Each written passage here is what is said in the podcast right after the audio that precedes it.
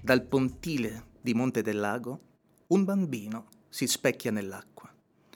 I riflessi luccicanti dell'ultimo sole della giornata danzano caldi sulla superficie del Trasimeno, celandone i tesori sommersi. Francesco, retino in mano e mamma al seguito, a cinque anni trova piuttosto noioso il metodo di pesca dei grandi.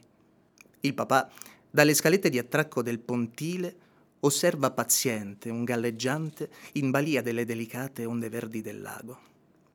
D'estate il vento accarezza le sponde e diffonde l'odore del trasimeno.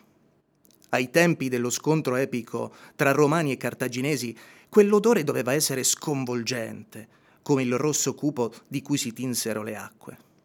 Oggi, nella stagione calda, sa di reti da pesca lasciate al sole ad asciugare, di more selvatiche e di resina di pino. Francesco raccoglie un pinolo, lo schiaccia con una pietra troppo pesante che fa esplodere il prezioso seme.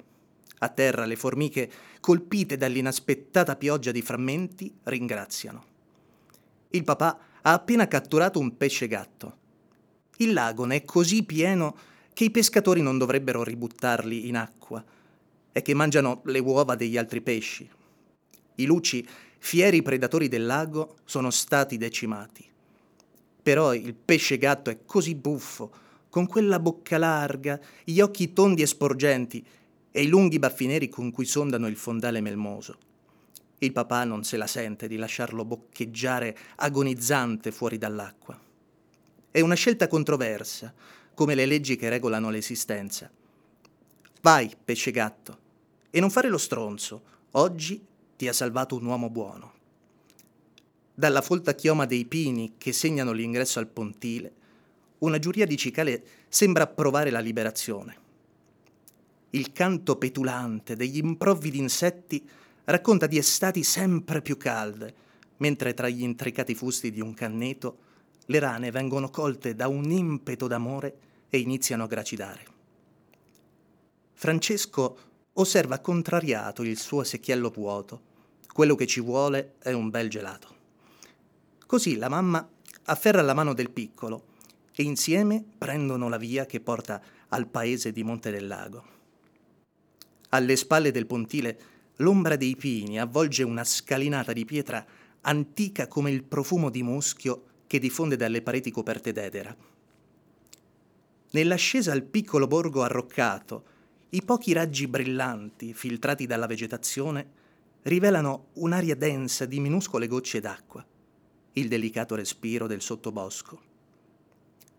Passato l'ultimo scalino, una lucertola sconvolta dall'arrivo di Francesco interrompe il suo bagno di sole e schizza via fra i cespugli di rovo e di sambuco. Dal basso muretto che delimita la strada per il centro del paese, traboccano i tralci serpeggianti delle piante selvatiche. Sciami di moscerini, invadenti protagonisti delle serate lacustri, iniziano a danzare frenetici al cospetto della dimora storica più importante del paese. L'ottocentesca villa Aganor Pompili, col suo giardino di palme e le mura imponenti, domina il paesaggio dall'alto, emanando memorie di un romantico passato d'arte. Chissà se Puccini, tra i prestigiosi ospiti dei nobili proprietari, si lasciò mai ispirare da quel colpo d'occhio immenso che cattura l'intero lago dalla terrazza.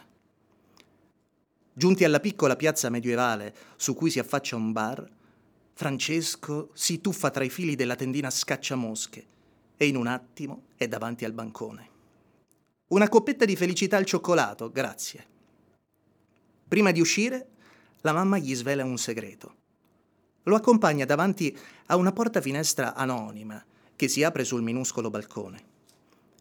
All'uscita da quel varco senza pretese, Francesco strizza la mano della mamma. Davanti a sé lo spettacolo del tramonto sul lago Trasimeno. È una visione di una bellezza bacinante, come le tinte rosa, rosse e arancioni che travolgono ogni elemento del territorio. Le cime piumate dei canneti sembrano pennellare le acque lucenti in cui i pesci trovano rifugio. Un cormorano scompare sott'acqua e riemerge poco più avanti, col becco pieno. Papà è ancora sulle scalette di attracco del pontile, ancora paziente, ancora con gli occhi su quel galleggiante sempre più evanescente tra le delicate onde verdi del lago. Davanti a sé, in lontananza, le lussureggianti isole del Trasimeno accolgono il sopraggiungere della sera. Eterni guardiani dell'ecosistema, placidi e indulgenti, come il lago.